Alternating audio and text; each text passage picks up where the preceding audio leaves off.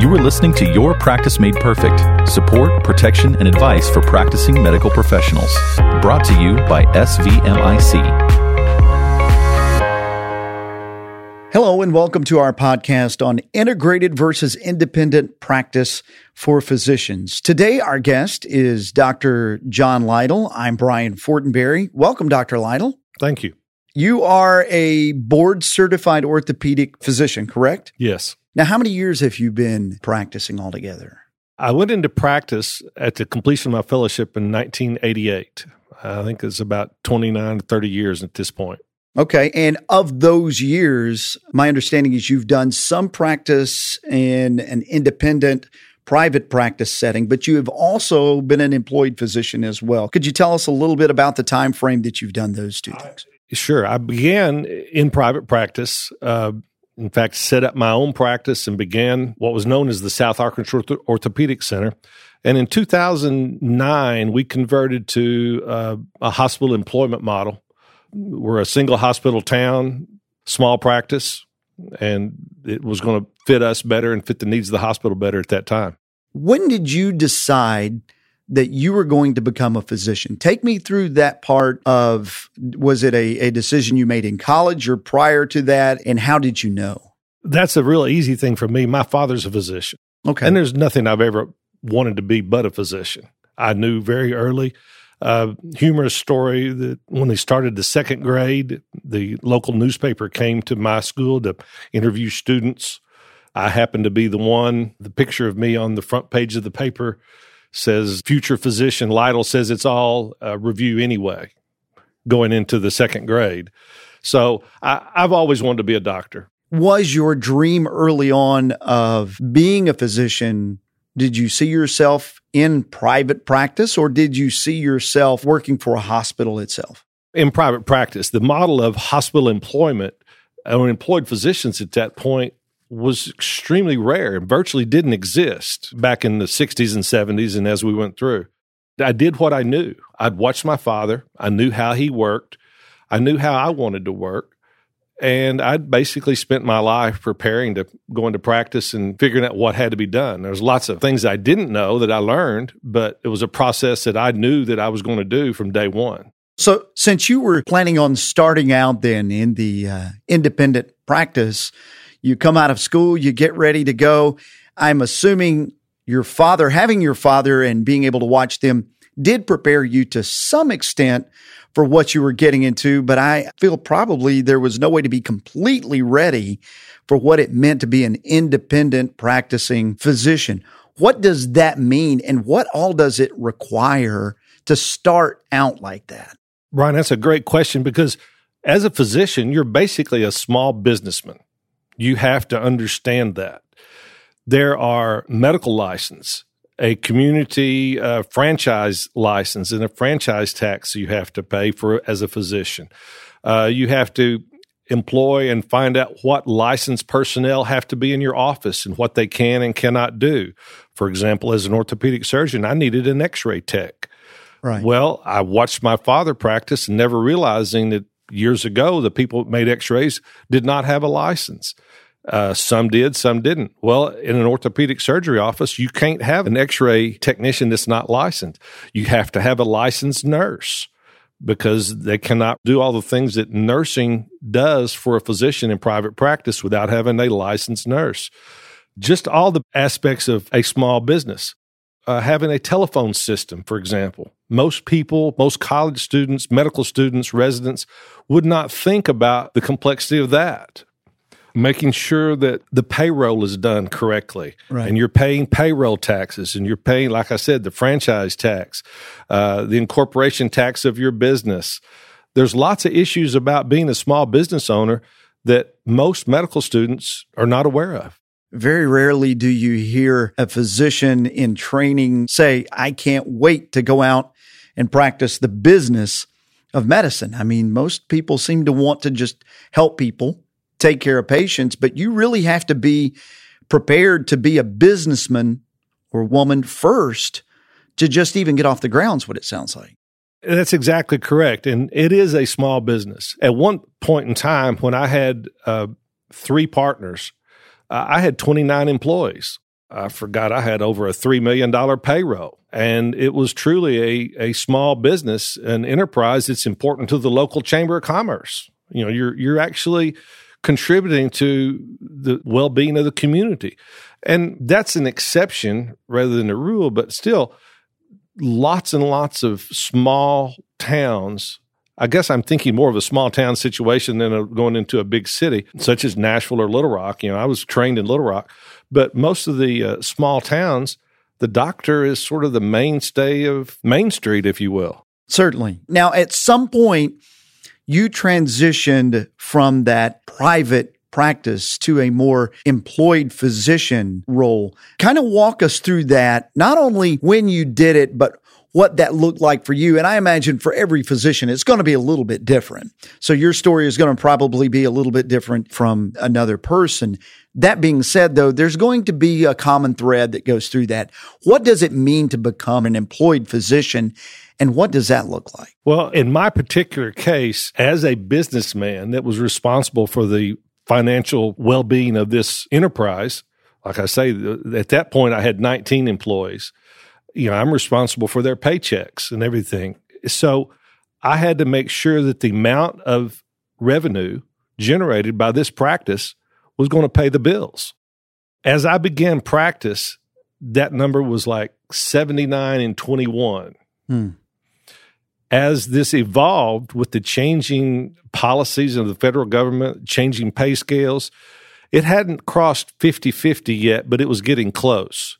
It was in the 60% and 40% range. Wow. And I could see the changing evolution of how I was being paid and what I got paid, then had to pay the, the expenses and practice costs.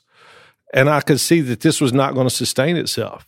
In other words, I was going to go into the red very quickly. Sure as a single private practicing physician, you can't sustain that. You're losing money. Right. Well, that was not because we were not working.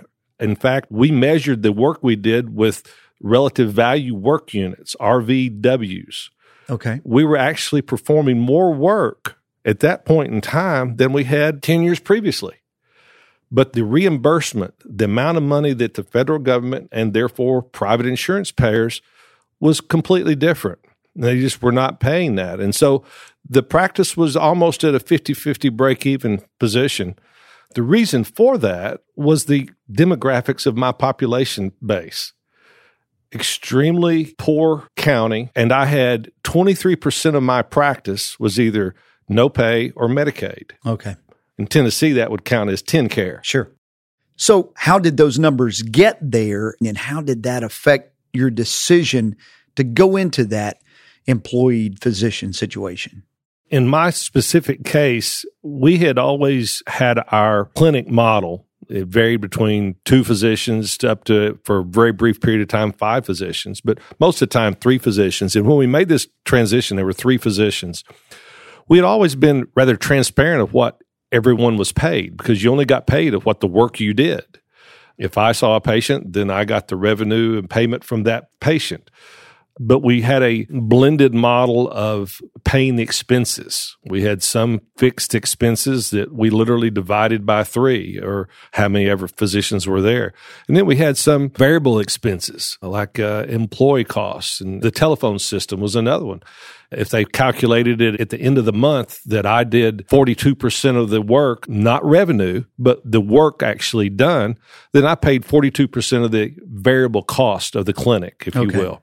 And that's the way we figured it out. And we did that the three of us together with our business manager that helped us manage this. So, what it was for every dollar of revenue that came in, 79% was profit. 21% were the expenses to run the business. And that changed every month. But it was a pretty good number back in 1988. And it lasted that way all the way through 98 into 2000. And then you could start seeing it change dramatically, primarily not because we were doing less work, because we were actually doing more work. We could measure that by the RVWs. But the reimbursement per RVW was significantly less. Again, that's policy directed by the federal government or the various insurance companies, if you will. Your patient mix if you were doing pure private insurance versus Medicaid or Medicare, or as I mentioned earlier, no pay, or however you wanted to term that. Almost like indigent care. Indigent type. care. Gotcha. Uh, except there's no tax advantage or nothing doing that. It's just your time. And that's part of being a physician. Sure. I'm not bemoaning that as being a bad thing, but it's what drove you to have to have money to go home to pay the, your bills at home. So the hospital recognized this. And when those numbers, the trend lines started to come together, in other words, from 79% uh, profit down to a 54% profit over that 20 years, we could see that that was starting to change. So several things happened all at once. One of my partners reached an age when he was going to go off the call schedule. Our lease of our office space, uh, we did not own the office space; we leased it. We were due for a renewal of that lease. All that came to do at the at the same time. And that wasn't by accident. We kind of strategically planned all those things so that we knew changes were coming and changes could and should be made. We just didn't know it was going to be coming an employee. So when it came to that point, they saw nationally what was happening, that it was not unusual to employ physicians. It was a little unusual to employ specialists. General practitioners, family practitioners, primary care physician was very common. Mm-hmm. And there already been one generation of practice buyouts, if you will, and they knew the pitfalls of those.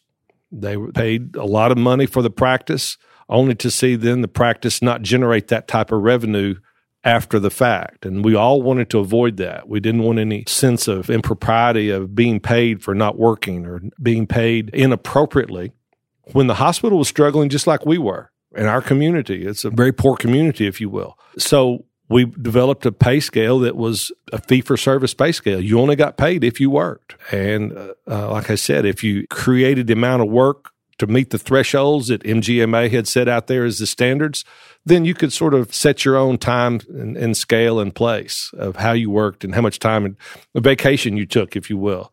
And in orthopedics, and like every every specialty almost, the call schedule is real important. We were able to direct our own call schedule, if you will. But that's how we got to that point of what specifically drove us over the edge is the revenue and expenses almost were to the crossover point where the expenses were going to be more than the revenue. So it really was much of a business decision for you as much as anything then. It was 100% a business decision. You think about a friend who's a car dealer. If 23% of the people that came in to buy cars didn't pay their bill, he wouldn't stay in business. Correct. Well, that was the same with a physician. And so I had a very high percentage. Uh, actually, it was 12% that never paid me at all. Wow. And so then I had the rest up to 23% of that, of my whole practice was that way. And that's a factor of where I lived and where I practiced. I chose to be there. Sure. And that's okay. But the hospital was a great corporate partner. They said, "No, wait. Let's let's look at this. We want you to continue to be here you chose us to come here. You've provided service, well, from 1988 until 2008. So 20 years. 20 years worth of they investment. came and we started negotiating that then I would become a uh, hospital employee. Now, as we went into this, there were lots of pitfalls. I had people that had worked for me for that 20 years, right? The entire time. They were really important to me. They had their profit sharing plan, which was the equivalent of the 401k that, you know, before those things existed, we established this. That's where their retirement money was. And that was really important to them. And so I negotiated with the hospital for them to become hospital employees at the same time. But what I really was proud of is that I negotiated their time of service so that my 20 year employees were also hospital 20 year employees. Oh, wow. Every one of my 19 employees at that point were fully vested in their retirement plans. So immediately on day one of employment with the hospital, they were fully vested in the hospital's plan. And they went through all the lawyer work and legalese to get it worked out, which that was really important to me. Those people have been loyal to me. They were as big and as important part of this practice as I was because I couldn't do my job without them. We all recognize that. And so they kept working, kept going. Those employees became hospital employees. Being in a underserved area from physicians in general and orthopedic surgery for sure, the hospital let me basically write my contract. That's not the standard. In fact, in today's world, the employers are multi site and multi area. In other words, I'm in my little isolated area. To do this again, it will probably still be with the hospital, but the terms and things have changed. But what it allowed me to do was take my two partners at the time and integrate them into this practice. And we worked not for a salary, we worked just basically as we always had a fee for service type arrangement where I worked. We turned in our RVUWs, the work component of this, and we had a conversion factor that would pay us on a sliding scale of what that was. If we reached a certain threshold, then that put us in one level, the second threshold, and then the top threshold. And that was on a 12 month basis. And it would create our pay rate, if you will. So it was a sliding scale. But it also gave us several things that if we reached this minimum amount of work, then that gave us autonomy in our scheduling, our vacation time, anything else that we Sure. did. So we were hitting national standards published by the MGMA.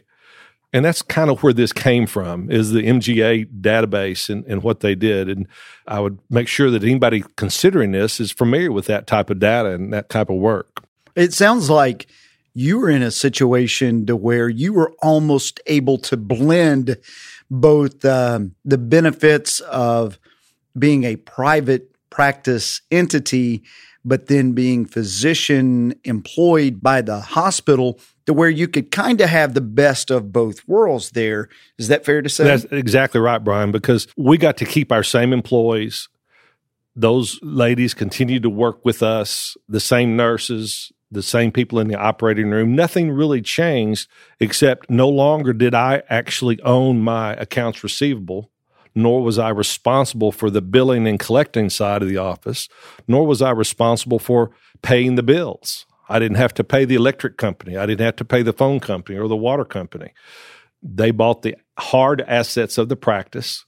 There's no intrinsic value of what used to be the blue sky of a medical practice. Mm-hmm. And I think that in today's world, the value of a medical practice has changed so dramatically that there is no value except for the hard assets. sure. And we learned that. That was that was hard.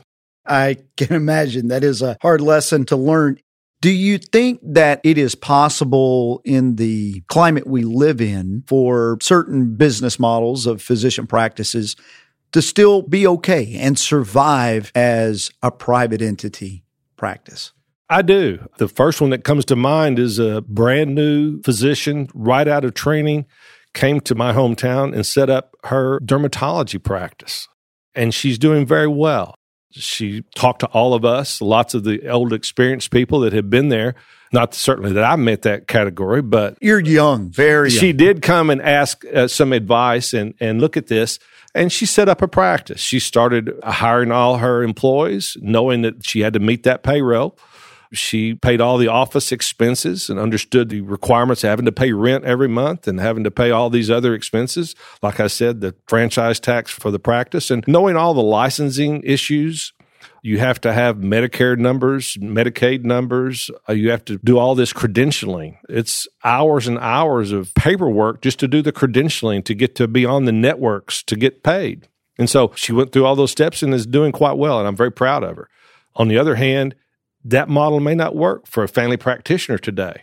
You might not ramp up and be able to sustain it long enough to pay your bills and pay the rent. Sure. And that's what's driving most new practices into an employment model right out of training now. I don't know the current data, but it's above 50%.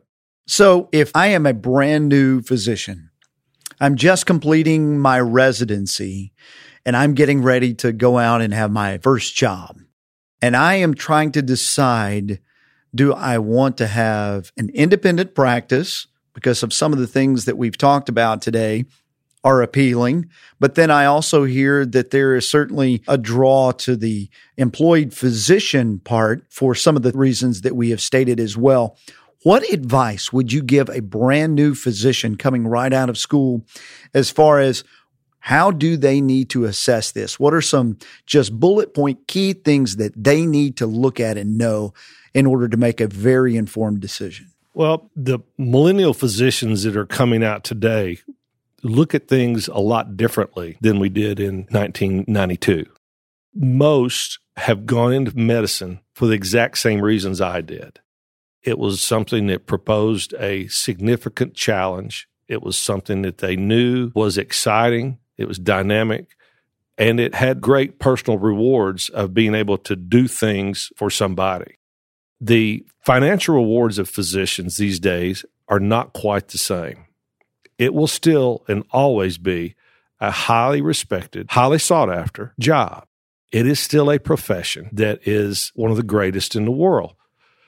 Being independent and controlling 100% of your life and your destiny is a little bit different now. And I think most people, again, I don't know the data, but I think it's way above 50, probably approaching 75%, go into an employed model. So, with that in mind, you look at what's important to me. They already know lifestyle, family, time off. These things are the first questions asked, not how much will I be paid? Hmm, yeah. And so we know that. We've watched this evolve. So I think that you have to go into it and ask those questions. Where will I work? Who will I work with? How will I be paid? And why? If this is a model where you go into a busy clinic that has a set number of patients that you have to see per hour or per day, well, understand that ahead of time. Today's physician is coming out of training computer literate. They've never seen anything but an electronic medical record system. And so they're going to figure out ways to make that work better than my generation did. And it's going to be there. Let's face it, that's not going to change. That's not going away. They're going to make it better because they have been raised with computers their entire lives. Where my first computer was in 1988. And so it's going to be almost just like what they expect of their bank. It's going to be mobile, it's going to be immediate. and so they're going to look at their lifestyle, their time off, who they're working with is going to be a real big important factor. And I think that one of the things that we've seen in, in certain specialties, hospitalists, for example, they're going to be more mobile than we were in the past. Based on what you're talking about, it sounds like they're going to need to be very involved up front in the negotiation of a contract or something of that nature. Certainly, if they're going to be an employed physician, they're going to have to be actively involved in that. There's no question about it. They have to at least understand terms of the contract. Now, if they join a large practice, they probably won't have much negotiation going in. That's one of the things you give up, I guess. It's correct? already established. You know, the last 10 physicians that joined that practice have a contract. And so you're not going to go in and substantially change that contract by your negotiation, but you have to understand what that contract says and whether you're willing to accept working with and for hospital A versus hospital B, if gotcha. you will, or, you know, exactly what your options are inside that. One of the important things I know I've been talking about with medical students is having women write into their contracts some time off for family and having children that needs to be specified up front. So all of a sudden they don't come back and say, Hey, you're not doing the terms of your contract. We can't keep this up. Well, everybody's anticipating that now. We're working that into the system. And so those kind of questions are being answered. But to say that you're going to alter the contract individually probably is not accurate, except in real small and isolated cases. Then you need to understand what that means in the terms of that contract. There's practice managers all around that are specializing in that. You're going to need to have some help professionally to going into this to have it looked at and reviewed. If you take a look back and things certainly over the years seem to at least be changing. And from all that you read and you hear, healthcare is a moving target these days of what it looks like going forward as far as policy and healthcare political policy. Taking that into consideration, do you have a recommendation on people that are either in school now or new physicians that are looking to maybe uh, make a change in the type of model they're in now? How would you say is the best way to go about that? And what are some pros and cons of doing that? The first thing is be active in the management of your own practice. Be responsible for your own business, if you will. This is a business. You have to get paid to go take a paycheck home and pay your bills. something that my father had encouraged me to do early on is be active in the state and the national practice groups, the AMA, the Arkansas Medical Society, the Tennessee Medical Society. Those are things that affect policy. I also joined my uh, orthopedic academy, the American Academy of Orthopedic Surgery. With that, I worked my way through the system, and I ended up being the uh, the councilor, which was the sort of like the board of directors, if you will, from Arkansas. And from that, I continued to volunteer. I ended up being chairman of the communications committee for about three years of our academy. I spent nine years as a councilor. Well, what that did to me was keep me abreast of the changes that was early in my career. Never did I dream that the changes of medicine would happen so fast. I knew they were coming. I didn't think it would happen in my career. Well, it caught up in 20 years of practice, but 15 years before I th- expected it to, maybe 10 years. The changes at this point are going to be dramatic and it's going to probably be fast. It's all dictated at a national level. The Affordable Care Act was an important piece of legislation that mm-hmm. affected everybody. Sure. The physicians, obviously, from the business side, patients on another side in another way. I don't think that that's going to be significantly changed. It will be tweaked. There are things that need to be changed with that, but I think the next phase of this, and, and it will eventually come, is that we're going to end up with a single payer system. Mm-hmm. I'm not saying necessarily uh, in favor of that, but I'm not necessarily at this point opposed. I've learned to look at both sides of this before you speak up and render a hard opinion one way or another and take a side, if you will, because it's going to affect us all. But health policy on a national level triggers down from CMS, Center for Medicare and Medicaid Services, to the private insurance companies, the Blues of, and Aetnas of the world. Right. Right. But that's where the health policy is. And the health policy will dictate how the practice of medicine happens in the future. Do you believe that that model or that policy that's coming down with maybe the inevitability of a single payer, does that benefit or hurt one of these two models we're talking about today, an independent practice versus being an employed physician? Well, I don't think you can really say if we truly end up with a single payer system, which is very debatable. I mean, it's lots of issues, and we're a long way to go before we get to that, I admit. Then the, this argument may be completely mute because we'll all be working for the federal government mm-hmm. in one sense or another. And that probably is one of the negatives to that. It'll be a big VA system or a big Medicare system, if you will. We'll all have it. There's models of that in Europe. France, for example, has a single payer system and different entities uh, would buy uh, super insurance on top of that, if you will. Mm-hmm. You know, there's going to be a blended model of that somehow that ends up. And when that happens, I don't think we can truly say at this point, but it will continue to evolve. And that's going to continue to impact the way physicians practice medicine. Well, let me say that better it's not how they practice medicine, it's how they operate their business of medicine. Yes. The practice of medicine is not changing. It's going to be excellent. America has the best trained physicians of anybody, but the business of medicine continues to evolve. Well, Dr. Lytle, I certainly appreciate your insight from a physician who's actually been there and done this, that hopefully will provide some really good information for those people trying to make those decisions. Thank you. You're welcome. Thanks for having me. Thank you for listening to this episode of Your Practice Made Perfect with your host, Brian Fortenberry. Listen to more episodes, subscribe to the podcast, and find show notes at svmic.com slash podcast. The contents of this podcast are intended for informational purposes only and do not constitute legal advice. Policyholders are urged to consult with their personal attorney for legal advice, as specific legal requirements may vary from state to state and change over time.